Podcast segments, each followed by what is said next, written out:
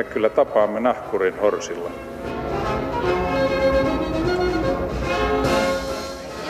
Mä sanoin, että minä juon nyt kahvia.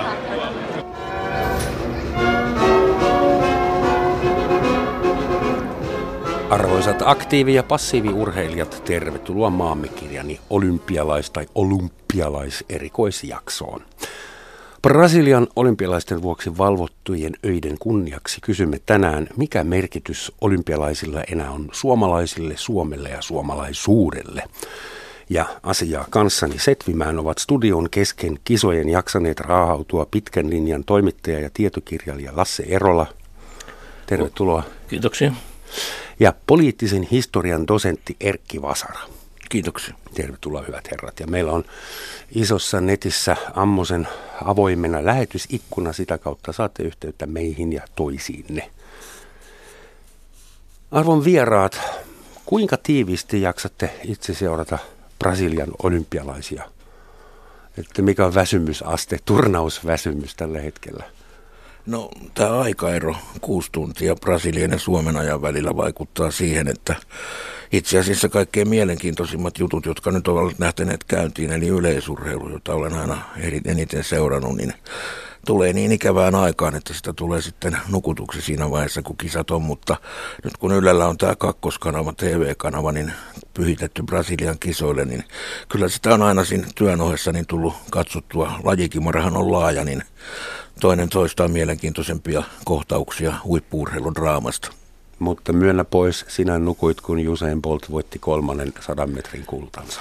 Minä myönnän sen, mutta katson sen jälkeenpäin sitten aamulla uutisista. Se riittänee. Mutta Lassi, sä olit hereillä viime yönä, eikö niin? Minulla oli no. herätyskello soimassa ja, ja tosiaan nousin sen verran vielä ennen tätä satasta, että ehdin katsoa sen 400 metrin juoksun finaalin ja sehän oli oikeastaan vielä mielenkiintoisempi. Tämä 100 metrin juoksuhan, siinähän tiedettiin, että Usain Bolt voittaa sen, eikö niin? Kaikki muu olisi ollut suuri, suuri yllätys, mutta, mutta tämä 400 metrin juoksussahan koettiin, koettiin tot, semmoinen yllätys, että kumpikaan ennakkosuosikeista ei saanut kultamitalia. He jäi toiseksi ja kolmanneksi. Tuli Etelä-Afrikasta mies, joka yllätti kaikki. Eli ainakin urheilumielessä olympialaisissa tapahtuu vielä suuria yllätyksiä ja suurta raamaa. Muuten, mitä olympialaisten ympärillä on tapahtunut, niin se oli dramaattista viime aikana, mutta ei ehkä niinkään yllättävää. Poikotit, puhutaan niistä kohta. Mitä te sanoisitte, että onko olympialaisten merkitys Suomelle muuttunut? Jos ajatellaan 52, Suomi astui ulos kaikista kaapista samana päivänä, oli vielä Armi Kuusella samana vuonna, eikö ollut? Ja nyt Brasilian olympialaiset, että ei kaikki edes jaksaa herätä. No tämä asetelmahan on, jos mennään ihan historiaan, niin tuonne vaikka Suomen itsenäisyyden alkuvaiheisiin 20- ja 30-luvulle, niin silloinhan Suomen urheilumenestys oli ensinnäkin jotain ihan muuta, mitä se on tänään. Suomi oli silloin todellakin yleisurheilussa ja painissa niin maailman parhaita ja muistaakseni Pariisin kisossa 24 niin mitalitaulukossa Suomi oli toisena heti Yhdysvaltain jälkeen. Jos sitä tähän päivään ajattelee, niin täysin mahdotonta. Nyt siellä on Kiina tällä hetkellä kakkosena. Mutta tuolloin lajivalikoimat oli hieman suppeammat kaiken kaikkiaan ja osanottajamaita oli huomattavasti vähemmän kuin Afrikan maat esimerkiksi olivat käytännössä vielä siirtomaan asemassa ja poissa itsenäisinä osallistujina. Mitä sitten tulee tähän kansakunnan suhtautumiseen olympiakisoihin tuolloin, niin Suomi oli juuri itsenäistynyt ja, ja asemamme yhteiskuntana oli varsin turvaton tuolloin ja, ja tuota, harrastusmaailma oli toinen kuin tänään, niin, niin tuota, olympiakisat oli sellainen, sellainen väylä, jolla suomalaiset saattoivat kokea nousevansa muiden maailmanmaiden rinnalla ja varsinkin kun menestystä tuli, niin, niin asema oli täysin toinen kuin mitä se oli sitten pitkin myöhemmin toisen maailmansodan jälkeen, jolloin näitä osanottajamaita alkoi olla huomattavasti enemmän. Lajivalikoimat runsastuivat ja Suomen suhteellinen menestyminen sitten pikkuhiljaa heikkeni. Ja, ja tänä päivänä, jos ajatellaan tästä, voidaan vielä purkaa tätä osiin myöhemmin keskustelun aikana, mutta jos nyt tänään ajatellaan asiaa, niin, niin äh, tiedotusvälineiden kenttä on täysin toinen kuin silloin. Kaikenlaista muuta ohjelmaa on olemassa ja muita rientoja ihmisten harrastaa ja seurata maailman menoa, niin suhteellinen merkitys olympiakisojen osalta niin kuin kansakunnan omalle tunnolle ja sille, mitä TVstä esimerkiksi katsotaan, on ihan toinen kuin mitä se oli vielä vaikkapa 60-luvulla. Oletko sä Lasse samaa mieltä tästä? No, ehdottomasti. Se on juuri näin tietysti. Ja kun mainitsit nuo Helsingin kisat 52, niin tietenkin ne on aivan poikkeus tässä suomalaisten suhtautumisessa olympiakisoihin. Niillähän oikeastaan Suomen asema itsenäisenä valtiona Neuvostoliitosta irrallisena valtiona. Lonkero keksittiin silloin.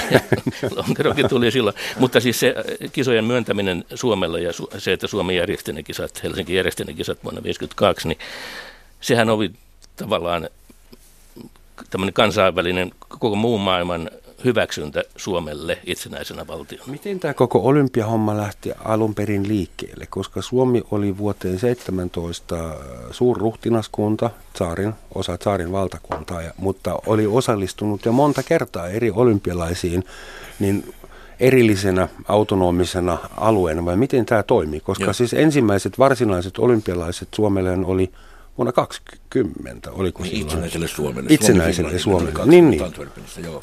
Mutta ennen kuin mä menen tuohon, niin tota, mä haluan kommentoida vielä tätä Lassen puheenvuoron, että 52 kisoista. Yhdyn kaikessa häneen, mitä hän tuossa sanoi, mutta että sitä dramatiikkaa vielä korostaa se, että Suomihan sai, tai Helsinkihän sai vuoden 40 kisat järjestääkseen. Mutta sitten kävi niin kuin kävi, tuli talvisota ja toinen maailmansota tuli päälle ja kisoja ei voitu pitää ja sehän oli kova pettymys Suomelle ja Suomen urheiluväelle. Suomessahan puhuttiin jo 30-luvulla siitä, että kyllä meidänkin pitäisi saada olympiakisat järjestettäväkseen, koska Suomi on menestynyt niin tavattoman hyvin. 20-luvulla ja 30-luvun alussa ja niin edelleen, että kyllä Helsinki ansaitsisi kisansa. Ja sitten kansainvälinen olympiakomitea myönsi Helsingille vuoden 40 kisat ja kaikki kaatui sotatilanteen vuoksi. Se oli kova järkytys. Ja sitten kun tuli niin kuin korvikkeeksi vihdoinkin ne vuoden 52 kisat, niin ne oli todellakin kova juttu siinä vaiheessa. Mutta kun Rooman sä puhuit tuosta aiemmasta tilanteesta, niin, niin tuota, Suomihan sai osallistua jo omana erillisenä joukkueena. Se oli osa niin kuin Suomen ja Venäjän suhteiden tilannetta tuolloin näissä välikisoissa, Ateenan välikisoissa 06, 10 vuotta ensimmäisistä kisoista Ateenassa, niin pidettiin nämä välikisat niin tota, Suomihan pääsi mukaan niihin kisoihin ja tuota, sitten vuonna 08 niin, niin, niin tuota, Suomi sai niin kuin jäsenyyden kansainvälisessä olympiakomiteassa, mikä oli mielenkiintoinen juttu sinänsä, koska me oltiin valtiona osa Venäjää. Ja tuota, esimerkiksi vuoden 12 kisoissa, joissa Suomi tietyllä tavalla menestyi, puhutaan siitä, että Hannes Kolemainen juoksi Suomen maailmankartalle siitäkin voisin kyllä jotain sanoa, juoksiko vai eikö. Mutta joka tapauksessa niin voittajan lippu oli Venäjän lippu. Niin, niin tuota, se oli kyllä aika kummallista sinänsä, että oliko sitten voittaja suomalainen tai etninen Ei, venäläinen. Suomi, Suomi lähti omana maajoukkueena, mutta kyllä. voitot juhlittiin kaksipäisen Kotkan Juuri näin. Merkis. Mutta esimerkiksi avajaisista niin suomalaiset kulki oman, oman, omana ryhmänään. Ne ei kulkeneet osana Venäjän joukkuutta, vaan omana ryhmänä ja heillä oli oma kyltti, jossa luki Finland. Suomi, muistaakseni Suomi kulki Venäjän äh, ryhmän mukana, mutta jätti taitavasti Siinä oli aikamoisen raon. Joo, suomalaiset tuli omana ryhmänä. Juuri kyllä, oma Finland joo. joo. Niin Suomen virallinen lippu syntyi, siniristilippu syntyi vasta vuonna 1918. Niin, 18. Joo. Mutta se, että vielä Tukholman kisosta, kun tähän keskustelun teemaankin mennään, niin 12 kisollahan oli su- su- suomalaisille ja Suomen kansalle, joka seurasi tietysti tilannetta vain sanomalehdistön välityksellä, niin huomattava kansallinen merkitys. Että se, että suomalaiset pärjäsi siellä, niin, niin oli omana omaa merkitystään sille, että suomalaisten kansallistunto nousi ja ajatus siitä, että meidän pitää jossain vaiheessa todella, silloin oli toinen sortokausikin päällä, että meidän täytyy irtautua Venäjästä ja nousta omana kansakuntana kansakuntien joukkoon joukkoon. Ja se, että Hannes juoksi siellä mitaleita, niin se oli yksi tämmöinen innostava, inspiroiva lähde, että me pärjätään urheilussakin, kyllä me pärjätään omana kansakuntana ja sitten tapahtui se, mitä tapahtui. Johtuuko se tästä, että jokainen suomalainen urheilija, joka pääsee osallistumaan kansainvälisiin kisoihin, joutuu aina kilpaillessaan kantamaan koko Suomen historian taakan leveillä tai vähemmän leveillä harteillansa ja hänestä tulee joko kansallinen sankari tai kansallinen luopio, jos hän ei voita tai jää kiinni jostain. Et mä voisin kuvitella, että suomalaisurheilija joutuu aikamoisella kansallisella painolastilla juoksemaan ja hyppimään ehkä nyt enää tänä päivänä. Että kyllä se varmasti oli vielä 20-30-luvullakin näin, ja kyllä he itsekin kokivat sen. He olivat osa tätä, tätä ajattelutapaa, varmasti museat heistä. Mutta kyllähän sitten sen jälkeen, vuodet, vuosikymmenet on vierineet toisen maailmansodan jälkeen, niin asetelmat on muuttuneet. Että en mä usko, että tuolla on tämän päivän Brasiliassa kilpailevatkaan miettivät tippaakaan Suomen kansallista asemaa maailmassa. Että tota, ajat ovat muuttuneet. He tekevät oman työnsä. Ja sitten miettimään, kun kone laskeutuu Helsingin Helsinki-Vantaan asemalle. Lasse, jos sä istuisit äh, toimikunnassa, jonka pitäisi päättää, että haetaanko olympiakisat Suomeen, kesä tai talvi, olisitko sitä mieltä, että joo, haetaan vaan, vai olisitte sitä mieltä, että anta, antaa nyt olla? Ilmoittaisin, että tämän toimikunnan toimeksianto on päättynyt tähän ja lähdetään, lähdetään kotiin. Siis missään tapauksessa minun mielestä Suomen ei pidä hakea. Siis kesäkisoja nyt ei kukaan havittelekaan enää, mutta, mutta näköjään ihan pari päivää sitten tuli tieto, jossa, että, että Suomen olympiakomitean puheenjohtaja Risto Nieminen esitti, että Suomen kannattaisi hakea talviolympialaisia yhdessä ja yhdenkin muiden kanssa, koska täällä on niin sen verran huonot noin alpit mm-hmm. sen verran matalat, matalat rinteet, ettei voida harrastaa syöksylaskua. Mutta ei, minun mielestä ei. Siis se ei tietäisi mitään muuta kuin kamalaa rahanmenoa tälle kansakunnalle taas.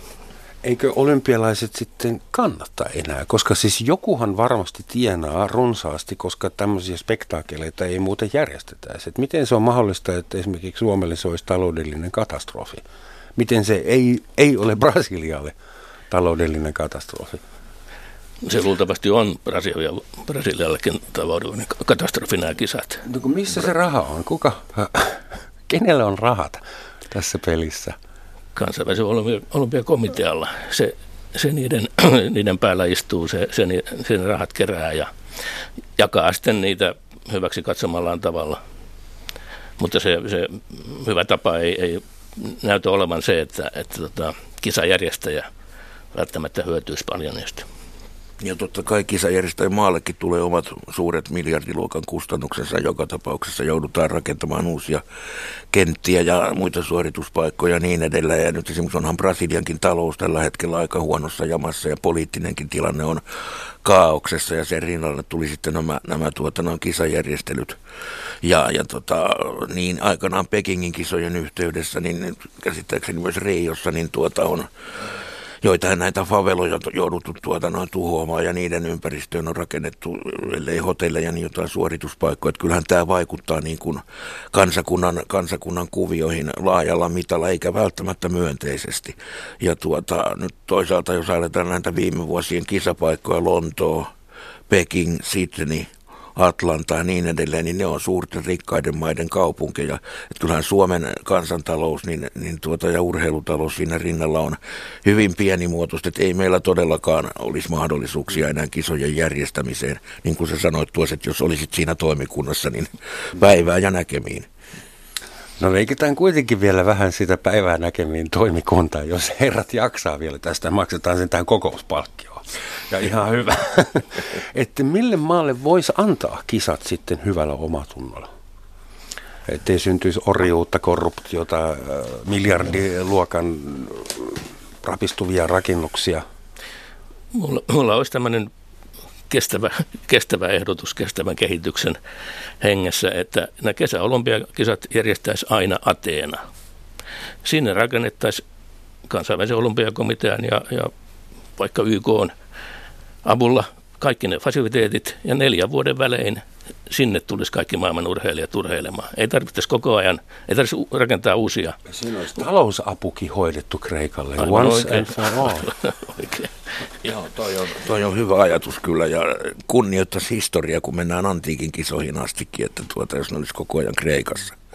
Siinä tämmöinen epäterve kilpailu näiden hakijakaupunkien välillä, joka jatkuvasti on päällä ja kaikenlaisia sivuilmenemismuotoja on ja tuota, en nyt puhu korruptiosta, mutta kaikenlaista on tapahtunut, niin tuota se eliminoitaisiin. Ja se olisi historiallisesti upea ratkaisu, ne olisi aina Kreikassa. Olympiakisat on Olympian lehdossa, niin, niin mä olisin ihan samaa mieltä tästä. Se olisi, se olisi loistava ratkaisu. Kannatetaan. Siis ehkä hiukan konservatiivinen ajatus, mutta kuitenkin kannatetaan. Ähm,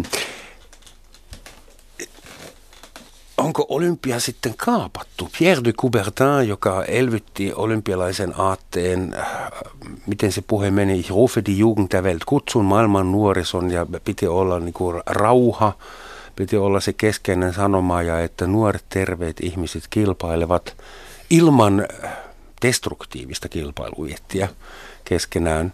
Ja mitä siitä on tullut? Meillä on doping, mafia, meillä on äh, arkkitehtimafiaa, meillä on lähtökohtaisesti jotain, että kenelle kisat menee mafia, mitä vielä turvallisuusmafia, terroristit uhkaamassa. Äh, Onko olympialaiset ajautumassa semmoiseen nurkkaan, että toi Lassen ehdotus, että nollataan, buutataan koko koneisto ja reset the system ja aloitetaan alusta Kreikasta. Et kuinka realistinen tämä teidän mielestä voisi olla? Jos nyt on katsonut ja kuunnellut, miten olympialaisiin on etukäteen suhtauduttu, niin ei paljon hyvää tullut. Ei ole paljon hyvää tullut, mutta niin upea kuin tuo ajatus onkin, niin kyllä se ainakin tämän hetken katsannossa mun mielestäni on, on epärealistinen. Että kyllä näillä suurilla, suurilla kansakunnilla ja, ja vähän pienemmilläkin kansakunnilla on oma kunnianhimoinen intressinsä päästä olympiakisa-isäniksi, koska olympiakisojen status maailman urheilukilpailujen joukossa on kuitenkin se on ehdoton ykkönen ja kaikki satsaa siihen. Olkoonkin, että joissain lajeissa, niin kuin esimerkiksi jalkapallossa MM-kisat loppujen World Cup on paljon arvostetumpi kilpailu kuin olympiakisat. Mutta tuota, siitä huolimatta niin kaiken kaikkiaan olympiakisat on ykköskilpailu ja, ja urheilukilpailu ja, ja on kunnia saada omaa kaupunkiin. Nyt meillä on jo kilpailu käynnissä seuraaviin, seuraaviin olympiakisoihin 24, jopa 28 kisoja jo mietitään, että mistä ne järjestetään, niin ei, ei tässä asetelmassa niin voida ajatella. Tai totta kai voidaan ajatella, tässä me juuri ajattelemme näin, mutta että, että se olisi realismia, että ne olisi aina Ateenassa esimerkiksi kesäkisat, niin ei se onnistu. Kyllä, kyllä nämä kilpailut jatkuu siitä, että kuka on kisakaupunki, niin mikä kisakaupunki on, niin kyllä sen nyt jatkuu. Ja riippumatta siitä, että mitä on kustannukset ja niin edelleen. Se Atenassa on aina hitsin kuuma kesäisin. Jos ajatellaan näitä resursseja, että äh, oletan, en tiedä olenko oikeassa, että Suomen kansallinen olympiakomitea on tällä hetkellä suurempi kuin mitä se on koskaan ollut. Onko näin? Tai ainakin niin kuin suurimmillaan. Kyllä se kun... varmasti on. Sitä organisaatiota on muutettu nyt, nyt taas tässä ihan, ihan tänä vuonna. Joten juu, kyllä se on valtavan iso organisaatio ja ja tällä hetkellä meidän mitalisato on, anteeksi lievää kyynisyyttä, nolla. Se on nolla. Eikö ja... niin? Eli siis jos ajatellaan paljonko Suomen valtioyhteiskunta satsaa siihen, että me ollaan olympiakisoissa mukana, niin kannattaako meidän verorahoilla sponsata keihäänheittäjiä ja painijoita ja, ja kolmiloikkaajia vai kannattaisiko meidän enemmän satsata hammaslääkäreihin ja en mä nyt sano toimittajiin, mutta Kyllä on ehkä vähän kyynistä, niin asettaa hammaslääkärikoulutus ja olympiakisoihin satsaminen vastakkain. Molempia tarvitaan.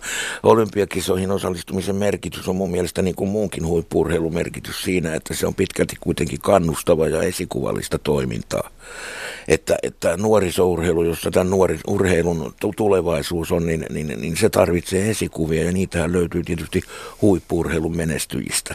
Ja se, että nuoriso harrastaa urheilua, niin sillähän on sitten taas jopa kansanterveydellistä merkitystä. Että tässä mielessä niin kuin huippurheilu, vaikka sillä on monia kierroutuneita piirteitä, niin jos sitä ajatellaan nyt puhtaana ilmiönä, niin, niin tuota, sillä on kannustava voima ja kaikkein merkittävin kannustavin tekijä on tietysti olympiakisoissa. Ja, ja sitten taas jos toista linjaa pitkin ajatellaan sitä, niin, niin onhan se toki myös niin kuin tiedotusvälineillekin upea, upea juttu. Se on suurta, suuren luokan viihdettä se on parempaa viidettä kuin moni suomalainen viideohjelma, jos ajatellaan niin kuin suomalaisenkin katsojan mitassa. Kyllä tässä niin kuin aikaerosta huolimatta ihmiset, ihmiset katselee näitä kisoja ja tuota, Yle on osoittanut tulevansa mukaan peliin sillä, että TV2 on nyt kokonaan niin kuin olympiakanavana ja niin edelleen. Ei sitäkään päätöstä tässä talossa ole tyhjästä tehty, vaan sille on olemassa tilausta, että olympiakisoilla on tässäkin mielessä merkityksensä. Mutta tässä on jo tuommoinen uusi tapa ajatella, Erkki, kun sä sanot, että urheilu on viihde. Eivät kaikki sanoisi näin. Ja tässäkin meni 25 minuuttia, kunnes sä totesit, että urheilu on viihdettä. Se on siis katsojan näkökulmasta upeaa viihdettä. Jos siitä sanasta lähtee, mä mamuna usein mietin, että urheilu, urhollisuus, mitali, urhea, Urho Kekkonen. Ei ne ole ristiriidassa. Ei ne ole ristiriidassa. Ja muilla, muilla, muilla kielillä se on sport.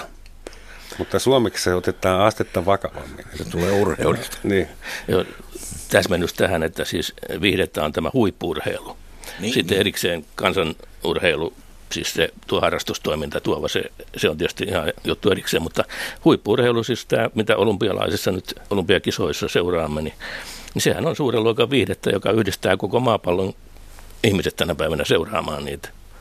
Yhdistääkö? Koska olympialaisistahan on tullut jo ajat sitten esimerkiksi poliittisen boikotin instrumentti. 80 Moskovaa ja mitä sen jälkeen aina oli jotain.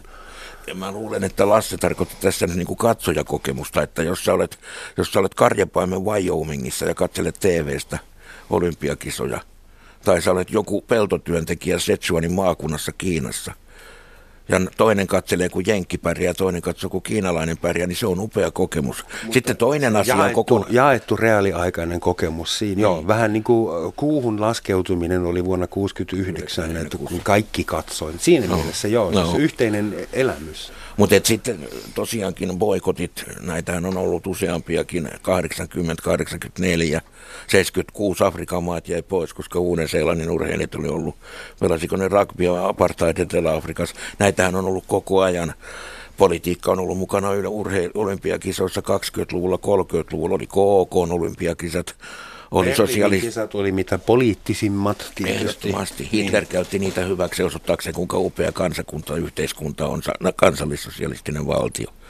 Mutta sitten olympiakisat 20-30-luvulla oli nämä niin sanotut porvarilliset KOK-olympiakisat, jossa TULn urheilijat ei ollut mukana. Ja sitten oli tämä sosialistisen työläisurheiluinternationaalin työläisolympiakisat – jotka pidettiin kesän osalta, niin 25 Frankfurtissa, 31 Viinissä ja 37 Antwerpenissa. Olympiakisat oli kahtena silloin. Niin se, jos mikä oli kanssa politiikkaa. Että sitten politiikka on ollut urheilussa koko ajan mukana ja, ja tota, tulee nyt mieleen kahden vuoden takaa Sotsin talviolympiakisat. Että tuota, ne avasi presidentti Putin ja hänellä oli jo mielessään, että kohta lähdetään Krimille. Että siis tämä asetelma on hyvin mielenkiintoinen, että hän käytti kuitenkin näitä olympiakisoja hyväkseen osoittaakseen, että Venäjä on suuri kansakunta ja pystyy järjestämään paitsi 80 Moskovan kisat, nyt myös talvikisat. Ja Sotsista nyt on paljastunut se, mikä paljastui, että dopingin osalta, että siksi nyt sitten Venäjä on rangaistu ja minulle, minulle kertoi puoli vuotta sitten Sotsissa käynyt henkilö, että kaikki rakennukset siellä rapistuvat ja siellä on yksi kioski, josta saa ruokaa ja kahvia ja kaikki muu on suljettu, eikä kukaan paikallinen ole käyttämässä niitä laitteita. Ja eikö siinä ollut niiden rakennusten toteuttamisessa niin aika paljon myös korruptiolla osuutta? Aivan valtavasti siis. Nehän oli ylivoimaisesti kalleimmat talvikisat koskaan – ja, ja sitten kun, kun tota, sitä vähän perattiin näitä lukuja, niin huomattiin, että, että tota, sitä rahaa oli vain kadonnut joidenkin taskuun. Siis rakennustöihin varattua, varattuja miljoonia. Mm-hmm.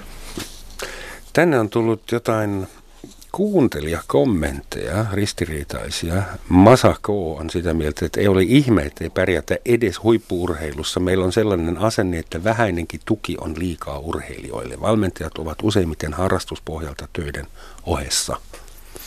Mutta sitten heti vastakainen mielipide. Dubio. Emme tarvitse urheilua, vaan talouskasvua. Eli ilmeisesti tämä, ja vielä yksi, voisihan siitä huonompaankin asiaa hypettää. Esimerkiksi vaikka jotain pöllyttelyä, mieluummin liikuntaa, vaikka ammattiurheilijat eivät tervettä päivää näekään. Tästä terveestä päivästä tuli mieleen, doping on ollut urheilun lieveilmiö varmaan aina, mutta sen jälkeen kun se kiellettiin, niin siitä tuli ongelma. Siihen asti kaikki meni hyvin. Ja nyt kokonaisia joukkueita boikotoidaan tai suljetaan pois järjestäytyneen dopingin vuoksi. Mitä on teidän mielipide, jos äh, semmoinen gladiaattorikin Usain Bolt äh, juoksee koko äh, ihmiskunnan edestä, niin miksei hän saa käyttää nopeuttavia aineita, koska me kaikki muutkin saadaan juoda kahvia ja ottaa rohkaisuryyppy ennen flirttiä ja itse kukin tietää, kuinka paljon me douppaamme.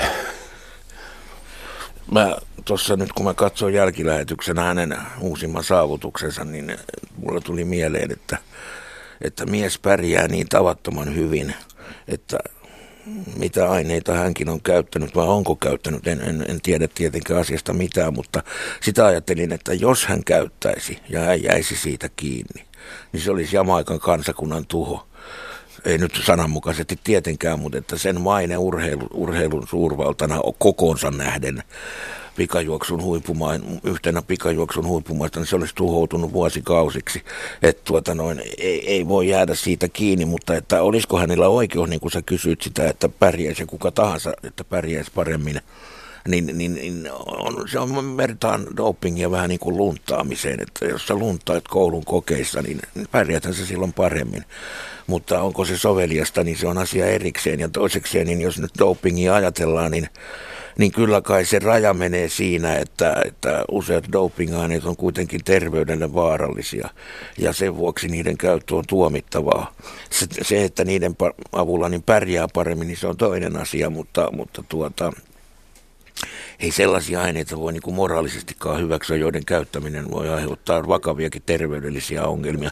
Ei urheilumenestys ja kultamitalin ansaitseminen omalle kansakunnalle voi olla niin tärkeää, että sen eteen uhrataan urheilijan terveys. Ja vielä pahempaa, jos se tapahtuu niin, että siinä on takana valtiollinen koneisto, niin kuin nyt esimerkiksi nähdään Venäjän osalta äsken. En mä sanomassa, että doping pitäisi sallia, koska se olisi harmitonta. Ja sitä paitsi Jamaikan kansalle on aina Bob Marley. Ihan no on reggae you know. siellä, reggae you know, on, on toki. Mutta mä tarkoitan sitä, että me kaikki, jotka olemme mukana urheilusta nauttimassa, tästä suuresta viihdespektaakkelista, me ollaan kaikki myös mukana ylläpitämässä tuommoista todella hämärää lääkäreiden, laboratorioiden, doping-tutkimus, ma- mafioiden ylläpitämisessä. Ja se mua askarruttaa, että eikö olisi, kun nehän dopaa kuitenkin, kaikki yrittää olla askel, askeleen tai kaksi edellä sitä lääketiedettä, niin eikö se ole lähtökohtaisesti tekopyhä tämä koko järjestelmä. Joskus on ehdotettu, että voisi olla puhdas urheilu ja sitten doupatut. Mm. Niin kuin bodybuildingissa siinä on kaikki on käyttänyt steroideja.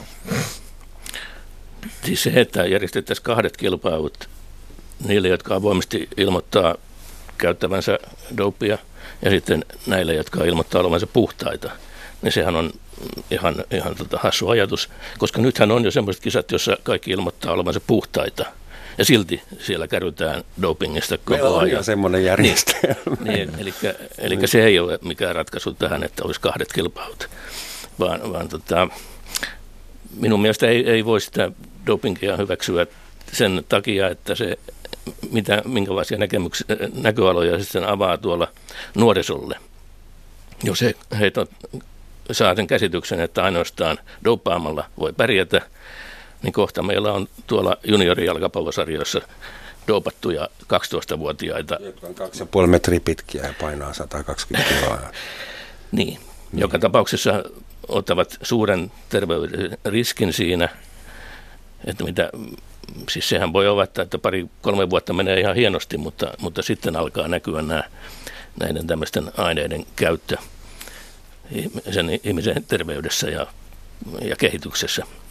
Okei, ymmärrän, että dopingia ei voida sallia pelkästään tästä syystä, mutta kuinka me saataisiin jotain tolkkua tähän järjestelmään? Nyt on just käynyt niin, että joku suomalaisurheilija sai upgradeen. Sen pronssimitali muuttui hopeamitaliksi, koska kahdeksan vuotta vanha doping-testi diskvalifioi sen edellisen hopeamitalistin, niin eihän nyt voida näistäkään Rion kisoista olla varmoja kuin vasta kahdeksan tai 12 tai 16 vuoden kuluttua, että kuka oikeasti voitti nämä mitallit. Niin kuinka saadaan tämä takaisin raiteilleen? Antti Ruuskanen on mielissään siitä, että, että tämä jälkikäteen kerätäminen tapahtui, mutta siis tämähän on todellakin ongelma, minkä sä sanoit, että tota, paljon on mahdollista, että 5, 6, 7 vuoden päästä menee osittain näitäkin mitaleita uusjakoon. Ja se, että miten tuo ongelma ratkaistaan, niin siinähän se on, että kuka sen osaisi vastata siihen eksaktisti, että juuri näin, niin sehän olisi jo keksitty se asia. Tuo on erittäin vaikea ongelma ja, ja ratkaisun löytäminen siihen, niin ei mulle tule tässä nyt mieleen se, että miten se voitaisiin tehdä. Siinä on niin monia osatekijöitä otettava huomioon, eri toimijoita ja, ja eri kontrolli asiantuntijaelimiä ja muita, jotka siihen jouduttaisiin pistämään, jotka joutuisi pistämään likoon oman ammattitaitonsa asioiden selvittämiseksi, että siinä ei olta suossa. Mutta se on surullinen realiteetti, että näin mennään käsittääkseni tällä hetkellä eteenpäin. Näin, näin se on ja, ja, ja tota, tämähän on tuolla sosiaalisessa mediassa herättänyt näiden kisojen aikana paljon huvittuneisuutta. Juuri no, tämä Ruskasen tapaus esimerkkinä siitä, että, ja kysellään, että minähän vuonna sitten näin Rion olympiakisojen tulokset julkaistaan, lopulliset tulokset. Että nyt saadaan nuo alustavat tulokset ja jaetaan mitalit, mutta milloin pidetään sitten ne varsinaiset varsinaiset mitaliseremoniat oikeille voittajille. Ja, ja tietenkin sitten tässä on tämmöinen kiusaavinen juttu tässä nyky, nykytilanteessa, että, että joku, joka sanotaan voittaa nyt sitten hopeamitalin, se on ihan kiva juttu se hopeamitali, mutta kultamitalihan kaikki nämä huiput tähtäävät tietenkin. Ja se kultamitalin voittaja, hänestä tulee luultavasti rikas mies melkein maassa kuin maassa – ja, ja hän pyse, pääsee juhlimaan sitä heti sen, tai nainen, hyvä on, pysyy, pääsee juhlimaan sitä, sitä ja, ja tota, tekemään rahaa tällä olympiavoitollaan. Ja sitten, jos se viisi, viisi tai kahdeksan vuotta myöhemmin todetaan, että no et sä oikeastaan voittanutkaan, koska sä olit opattu, niin kuitenkin tämä, hän on saanutkaankin tämän, tämän taloudellisen edun siitä voitostaan jo. Päässyt, ei sitä voi, mitalin voi tietysti pyytää takaisin, mutta tuota, niin, niitä, niitä vaimo ja kaikki rahat. Niin. Pitääkö ne palauttaa? ne kenties se oma kotitalo. Mm. Rikas mies tai nainen, rikas mies jos olisi, niin onko se enää niin, että suomalainen kultamitalisti rikastuu?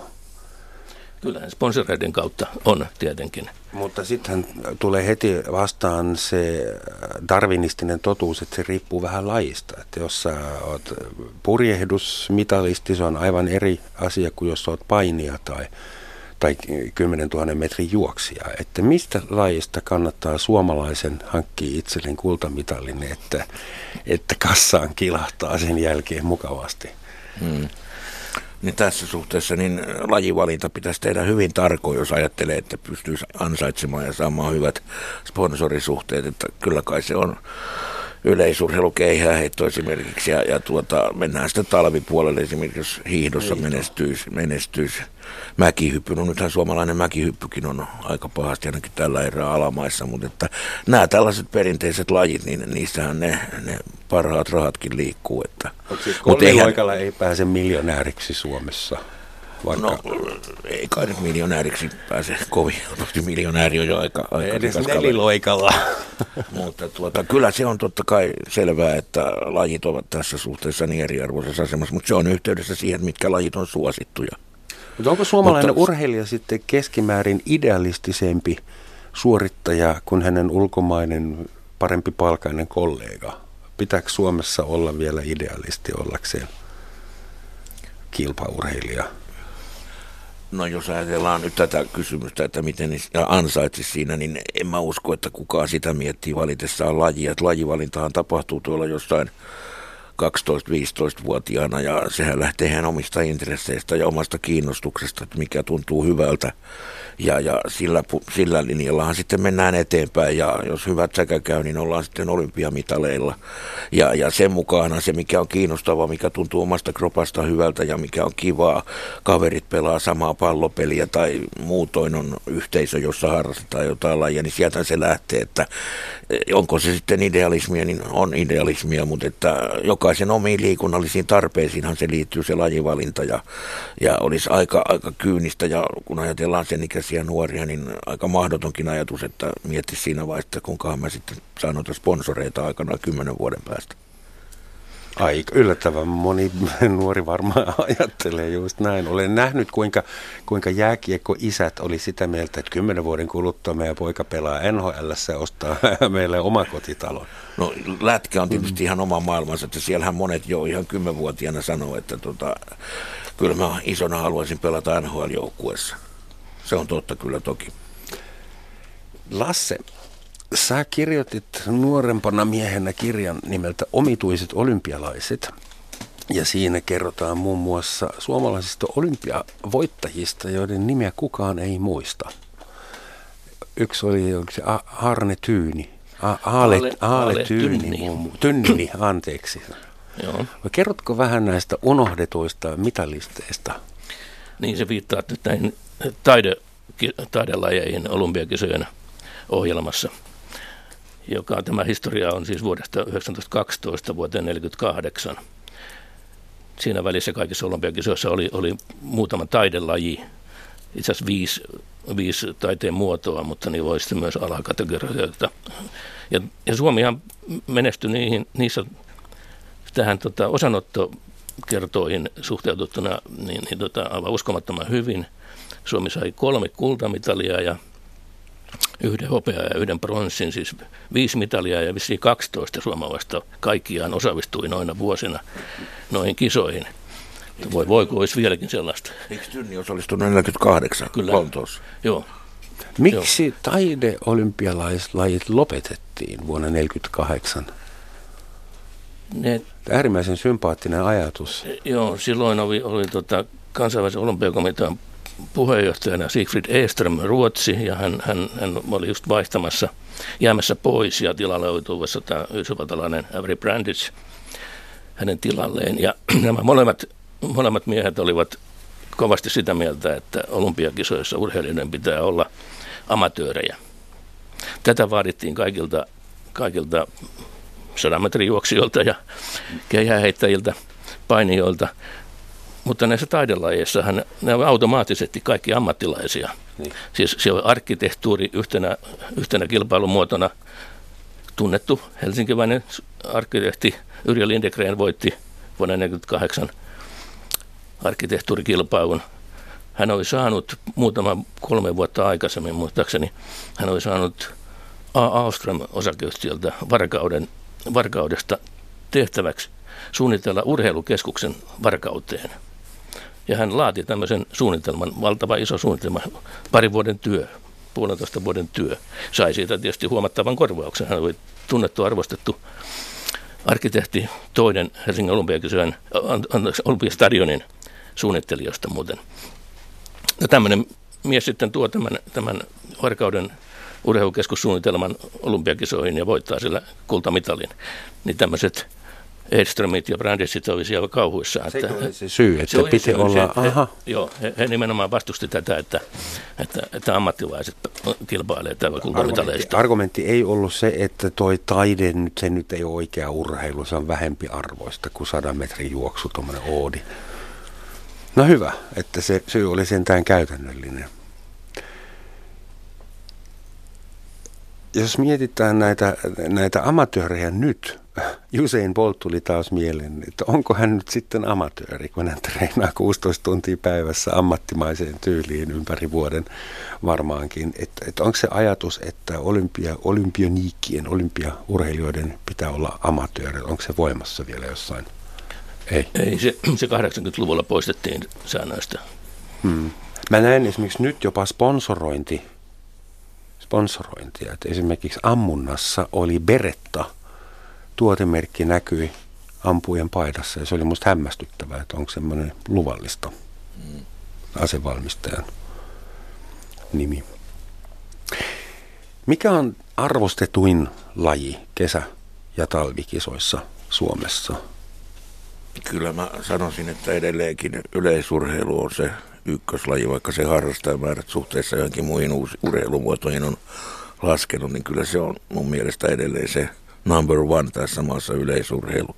Ja, ja tuota, aikaisemmin tietysti talvikisoissa oli hiihto, mutta kyllähän Suomen kansainvälisen menestyksen myötä leijonan miehistön ansiosta niin jääkiekko on talvikisoissa tietysti se laji, jota, urheilumuoto, jota eniten nyt seurataan, miten käy leijonille ja kun on vuoden 1988 Calgaryn talvikisoista asti oltu mitalikannassa, niin, niin tuota, se on ainoa palloilulaji, jossa Suomi todella on maailman huippuja paras, toiseksi, kolmanneksi paras, niin, niin se on tietenkin se laji, jota seurataan ja, ja siinä tietysti tämä rahaliikennekin on mukana. Mm.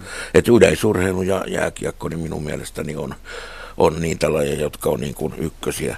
Se oli tietysti hiihdon, murtomaahiidon, pohjoismaiden hiihdon, maastohiihdon, mikä nimi nyt onkaan käytössä, niin kannalta surullista se vuoden 2001 Lahden MM-kisojen tapaus, jossa Suomen maajoukkueelle kävi niin kuin kävi. Se on varmasti antanut sellaisen tahdon monen ihan siviilinkin tai siis tavallisen urheilun seuraajan mietteisiin, että mitähän se on sen jälkeen ollut se homma, vaikka ei välttämättä ole jääty kiinni. Ja, ja sitä kauttakin niin hiihdollekin on tullut semmoinen vähän synkkä, synkkä varjo. Eikö sille ehkä ole myös semmoinen efekti, että tämä lintukoto on kuitenkin postmoderni valtio, joka osaa hommat yhtä hyvin kuin muutkin? Et meinaan, niin kuin meilläkin on rikollista energiaa siinä, missä, missä muillakin. Joo, että... mutta ei saa jäädä sitten kiinni, jos näin ruvetaan ajattelemaan, että, tuota, että teet mitä hyvänsä, kun et jää kiinni. Mutta tuota, olihan se tietysti surullinen juttu ja eihän Suomi niissäkään kisoissa varmasti ainoa maa ollut, joka tuota, no, harrasti syntiä, mutta tuota, ne muut eivät sitten välttämättä jääneet kiinni, junailivat asiansa paremmin. En, en, en sano mitään maata nimeltä, mutta olihan täälläkin keskustelussa, että se yksi naapurimaa on saattanut tuota, no, harrastaa pahan tekoa tässä mielessä, mutta osasivat junailla jutut sillä lailla, että testeissä ei jäädä kiinni. Sitten siellä Lahdessahan vielä tapahtui semmoinen, semmoinen kauheus, että, että niissä Fisin doping-testeissä jäi kiinni kaksi suomalaista hiihtäjää. Mutta kun niitä jäi kaksi kiinni, niin VADA määräsi kaikki suomalaiset hiihtäjät doping-testiin. Minkään muun valtion maan hiihtäjiä ei määrätty testiin sen normaalin doping-testin ulkopuolelta, mutta suomalaiset määrättiin. Sattumoisin tätä vadan toimintaa johti vielä suomalainen. Tästä, tämä ja tästä on seurannut tämmöinen, tämmöinen tota, trauma. kansainvälinen trauma ja itseruoskinta ja, ja, siitä ei ole vieläkään päästy, päästy eroon. Eikö sitten olisi järkevämpää tehdä aina kaikille joka kerta doping-testi, ettei synny tuommoisia vinoumia? No. Se, se varmaan maksaa niin paljon, siis ei se ihan, ihan halpaa ole se, se doping-testin tekeminen. Mutta sillä olisi tietysti oman puolensa. Toki, toki joo. Kun te seuraatte Suomen urheilumaailmaa aika laajalti, laidasta laitaan, niin mikä on teidän arvaus? Aina välillä semmoinen laji yhtäkkiä nousee hetkellisesti huipulle. Mun tulee mieleen Kurling ja herra Uuspaavalniemi ja hänen joukkueensa.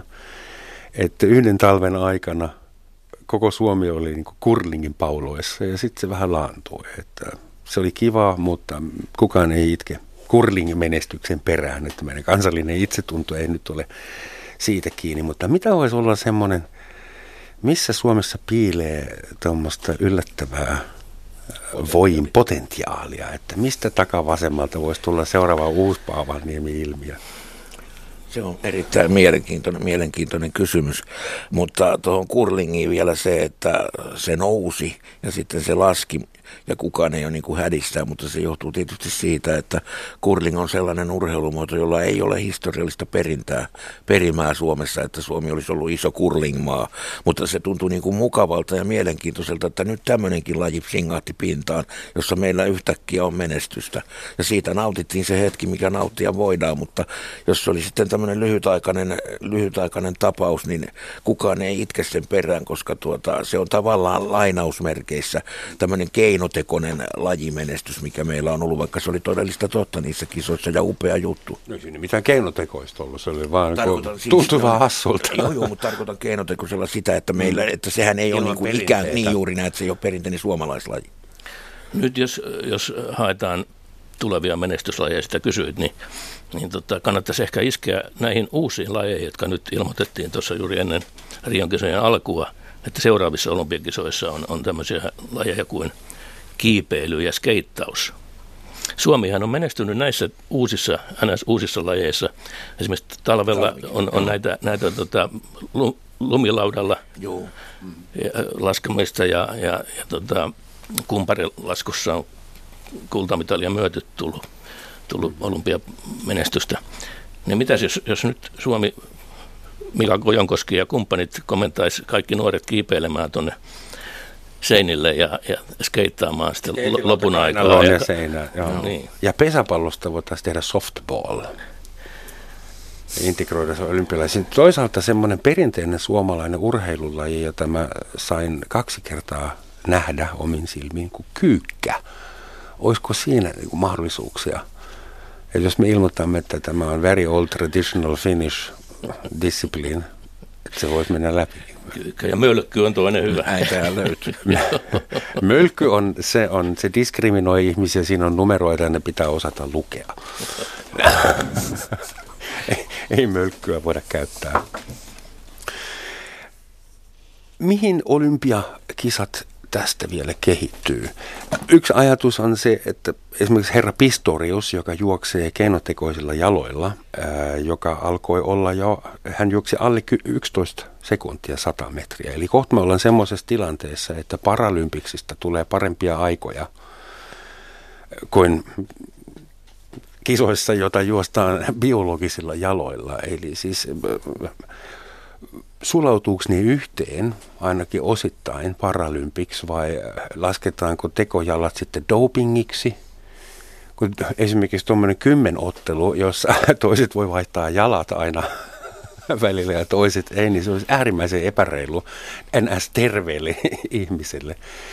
Et mihin olympialaiset kehittyy tästä, kun meistä tulee yli-ihmisiä ilman dopingia? En mä usko, että tuossa tuohon suuntaan voidaan mitenkään mennä. Tämä Pistoriuskin, äh, hän kohtasi kovasti vastustusta siinä, kun, kun arveltiin, että hän nimenomaan sai apua niistä joustavista mm. hiilikuitujaloistaan juostessaan 400 metriä ja juostessaan hyvin.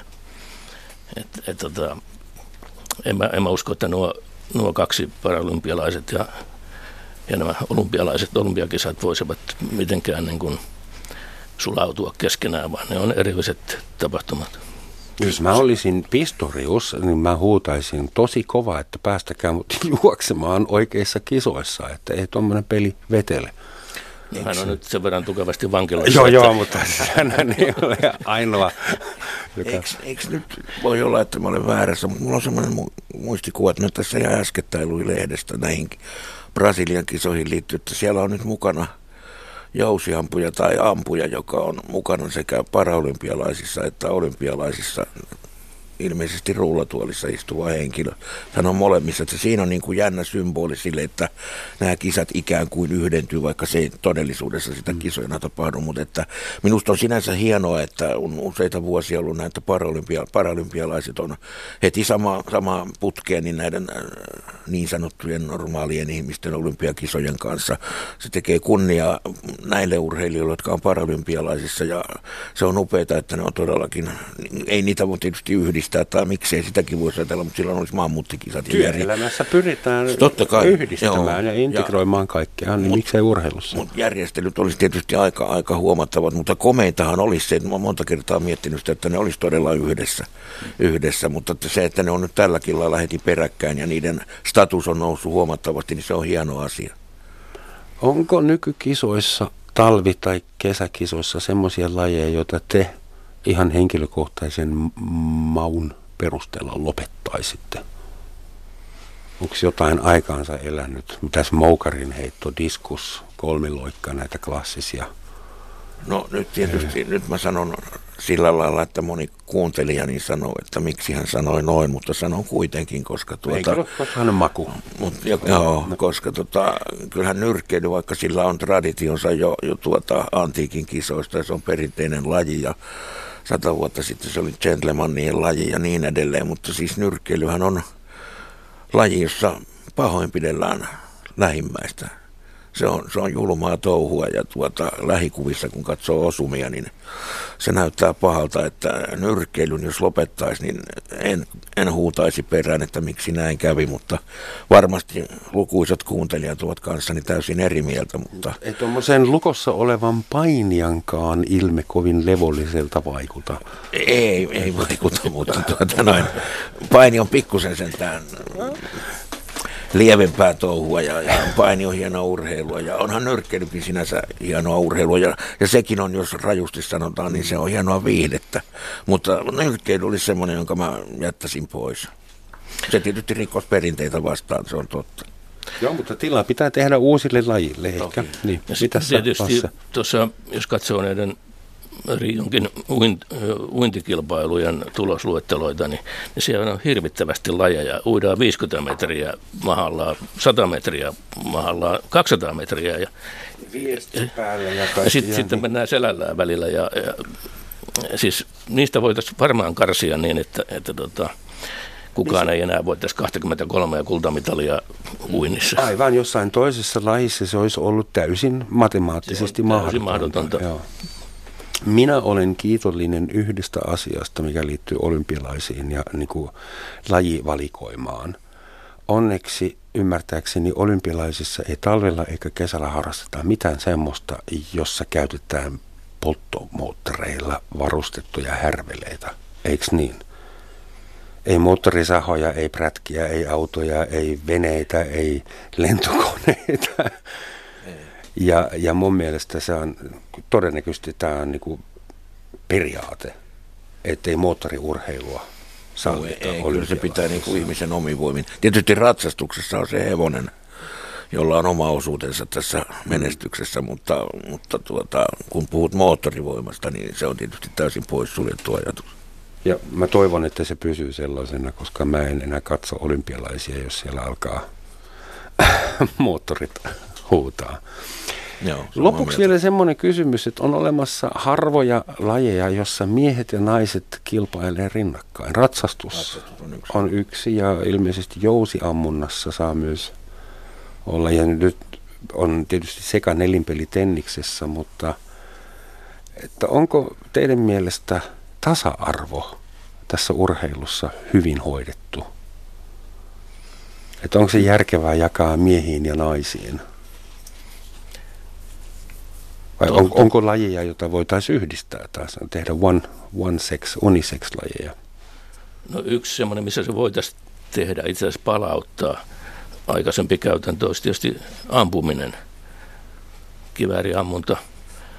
Tuossa en, en nyt muista, mitä kisat ne oli, olisiko 2000, 2004, kun, kun trap-ammunnan voitti nainen kiinalainen nainen ja sen, ja sen jälkeen seuraavissa kisoissa olikin jo erikseen naisten ja miesten sarja miehiä. Ilmeisesti nolotti niin paljon, että tämä täytyy lopettaa tämmöinen.